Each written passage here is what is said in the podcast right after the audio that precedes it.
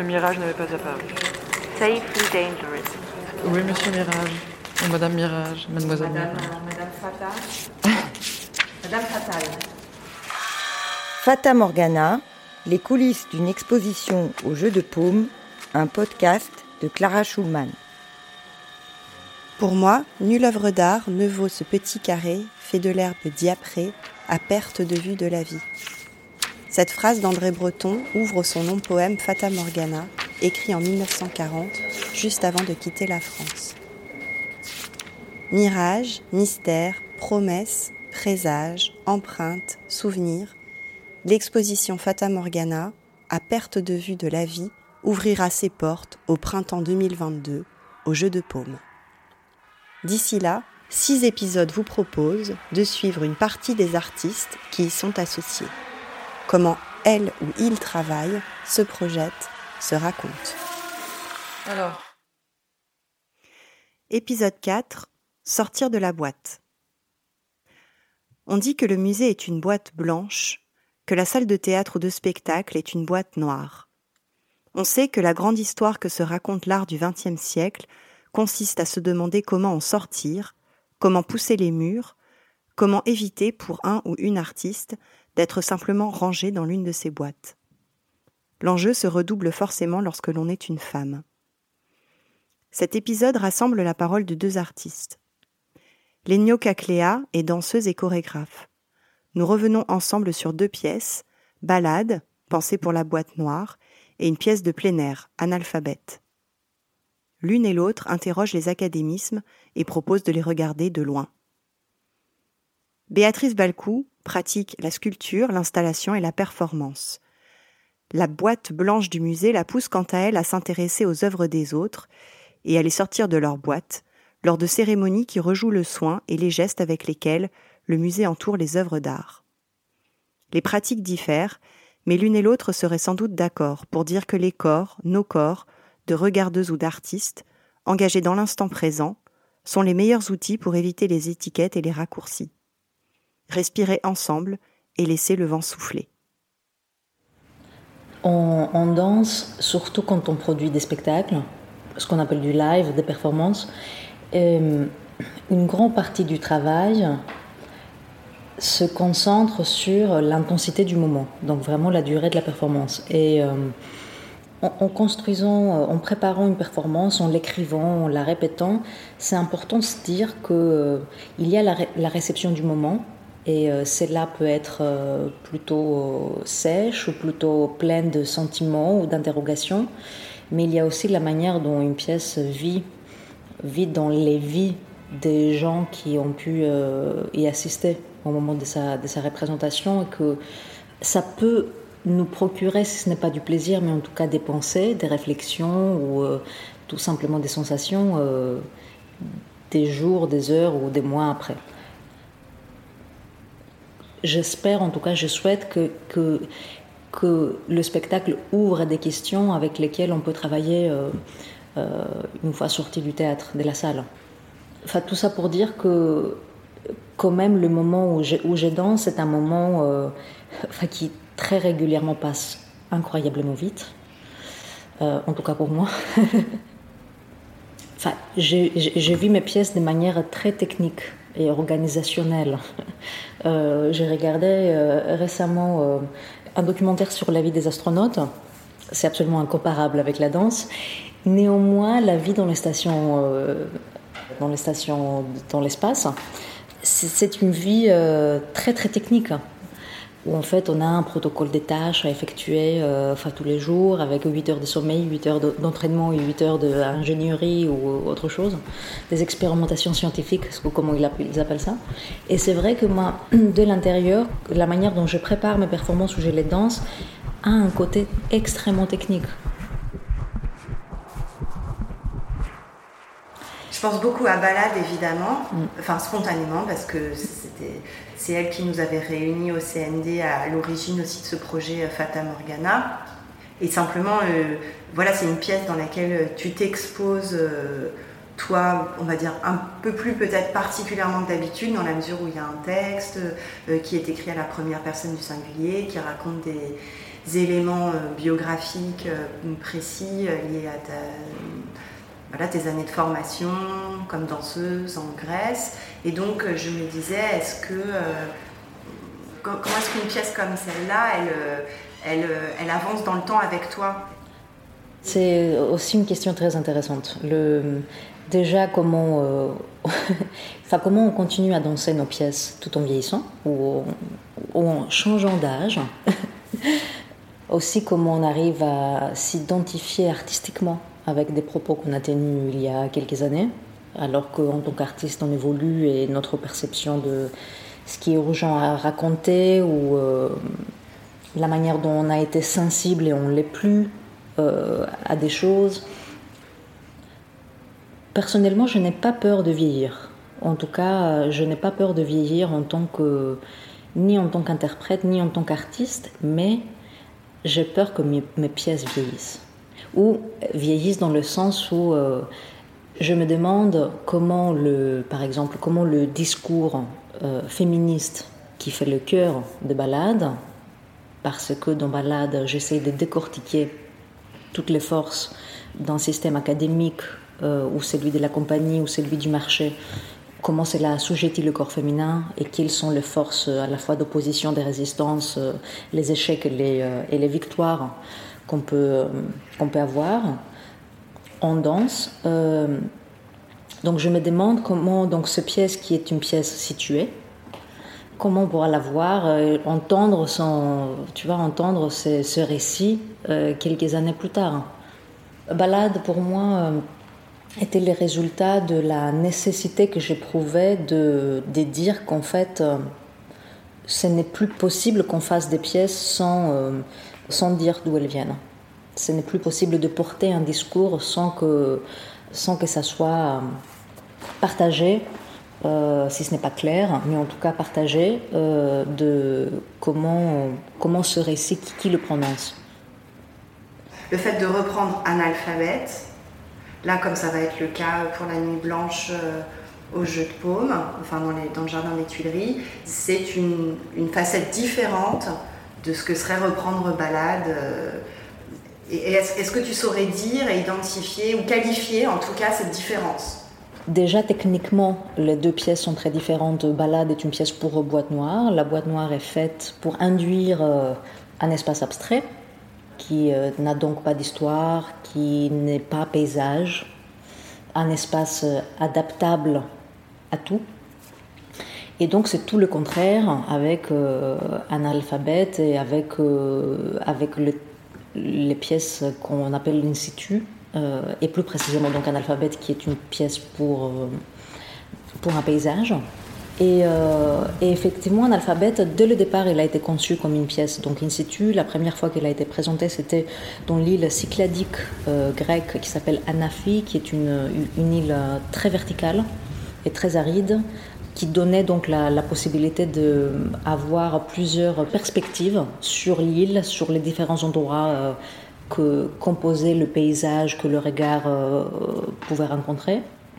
Et donc, analphabète et euh, s'est trouvé à s'adapter à chaque fois au paysage euh, euh, disponible. Et le jardin de Tuileries, avec les bâtiments environnants, va être la prochaine, le prochain paysage. Quoi. Elle, propose plutôt d'exercer le regard à pas tellement à ce qu'on voit, mais à ce qu'on perçoit et surtout à ce qu'on ne voit plus. Euh, parce que c'est donc une performance qui se compose en trois parties. Une partie qui se passe relativement loin du public, une partie qui se passe relativement près du public et une partie qui se passe très très très loin du public. Par exemple, un des éléments qui m'ont énormément plu à Nafi que je n'avais pour les coups pas du tout anticipé, c'est que donc j'avais choisi euh, les vêtements que j'allais porter, que j'ai porté, euh, ce qu'on appelle le costume, et donc c'était un kawaii en gros. Et euh, je suis pas une vraie connaissance du climat des Cyclades parce que je viens pas des Cyclades et puis je les visite pas régulièrement. J'avais oublié effectivement qu'il y a beaucoup de vent. Et euh, pendant la, performance de la deuxième partie d'un alphabet, il y a eu beaucoup, mais beaucoup de vent. Et en fait, ça fait que le kawaii réagissait au mouvement du vent. C'était très dynamique et ça, ça rajoutait, euh, ça conditionnait le mouvement d'une manière que j'avais absolument pas euh, prévue et qui m'a énormément plu. Et c'est vrai que depuis, à chaque fois que je joue un alphabet, enfin, j'aimerais qu'il y ait du vent. Ah, je comprends. Donc c'est sûr que c'est c'est sans doute une performance dans, le euh, comment dire le qui dialogue avec les éléments naturels, que ce soit la lumière, le vent.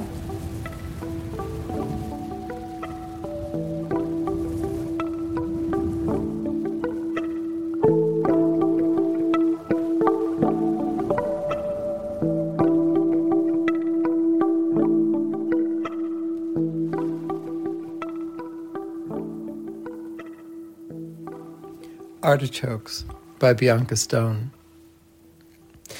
I bet I'll never appear in a dream or a summer dress or next door, displaying on one hand my prowess, the other my difficultness. I bet there'll be just enough pain to keep me alive, long enough for the moon to be mine, just as the sea is of women, the cockle, the star, and the movements of the earth, just as the whale, stuck in its baleen grin, climbs up out of the depths and moves to its hidden spawning grounds. I don't know what it is to be seen. I can forget its language I long for. Man and his ciphers cannot save me, meaning cannot pile me up with more meaning. I go off like a firework in the yard. I take the limbs off myself and club the air for the dead women of television displayed artistically in the woods for the details of their hair, for their pale skin, their now foul, ravaged cunts. Do you have to be thus to be avenged? I don't know. I've seen the last of it, and ache to be saved. There are wildfires, switching course to worry about. I take my daughter to the lake and watch her feel the tiny waves, a seagull lifts a sandwich right from my hands. I take out my tired breast, and of having felt like a small event for so long, like an artichoke, scraped away with the front teeth, one scale at a time, worked down to the meaty heart, but with the ultimate disappointment of meager flesh, of being thus. I bet I will live again. I bet I will appear in full gear, the armor of ugly, indefinite livability, the real body alive or in decay. I'll appear like a thundering. I'll save myself, and you, and you.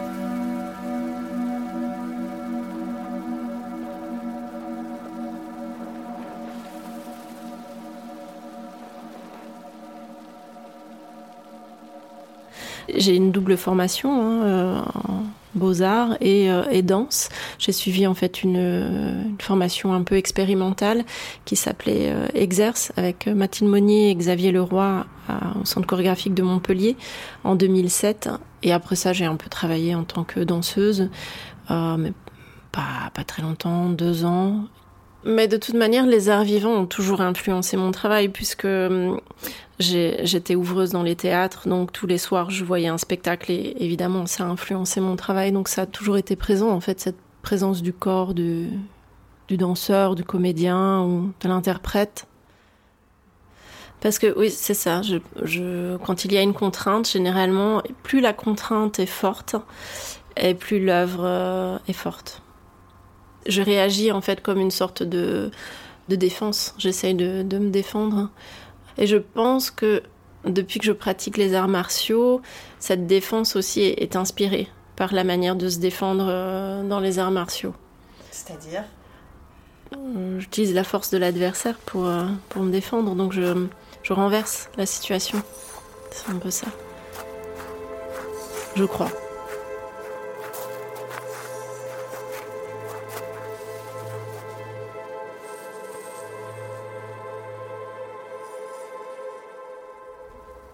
Quelle visiteuse ou quelle spectatrice tu es d'exposition de musée, quoi Comment tu regardes les choses Avant d'en fabriquer toi-même?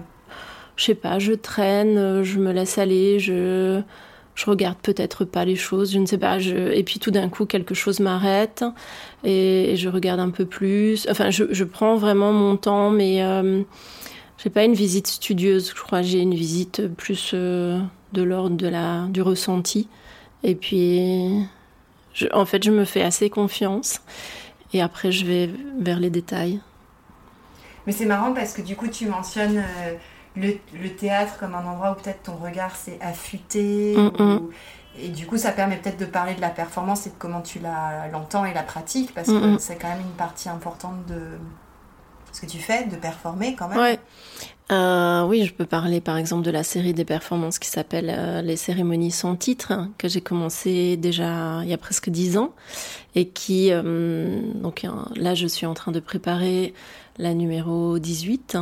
Euh, et chacune est très différente, donc elle se concentre autour d'une œuvre d'art que je choisis dans une collection, privée ou publique. Et, euh, je vais commencer avec cette œuvre d'art, une sorte de cérémonie qui est assez simple, parce que, enfin ça dépend, mais je vais déballer, installer, monter si nécessaire l'œuvre devant un public assez restreint, une trentaine à peu près. Euh, et ensuite je vais euh, la remballer et la remettre dans sa caisse. Euh, mais en fait, j'essaye de le faire avec une gestuelle parce que j'ai développé en fait une gestuelle inspirée de la cérémonie de thé au Japon suite à une résidence en 2009.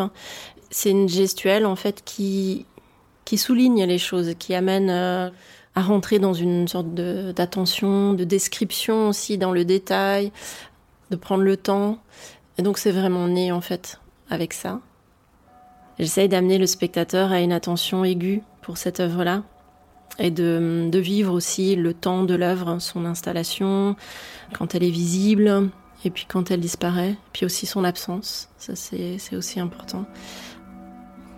Dès qu'on décide de faire une cérémonie, je rencontre euh, tout un tas de personnes toutes les personnes qui, qui prennent soin de, de l'œuvre. Et après elles vont me transmettre en effet la manière de comment il faut manipuler l'œuvre. Et à chaque cérémonie finalement je, je suis formée soit par l'artiste ou soit par les responsables de, de la collection. Donc oui il y a, il y a plusieurs transmissions. Peut-être je peux parler de la cérémonie que j'ai fait au jeu de paume.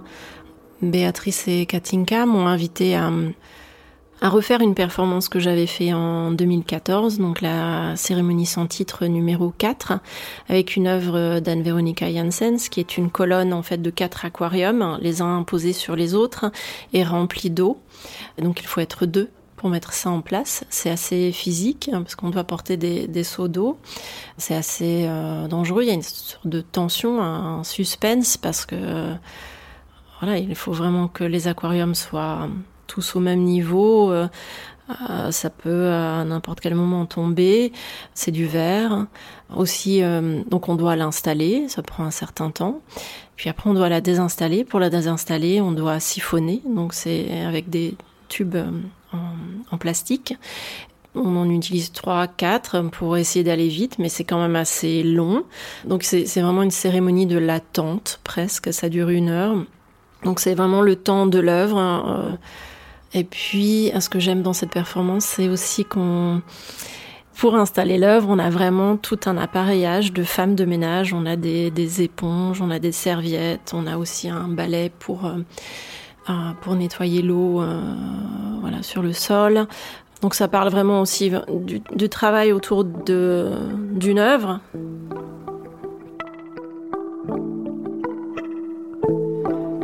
Ça reste une performance quand même, donc c'est du vivant. Donc il peut y avoir des ratages. Parfois les ratages euh, ne sont pas perceptibles par le public. Parfois aussi un ratage peut être perçu comme, euh, comme un événement euh, tout à fait positif finalement dans la performance. En fait c'est toujours une aventure.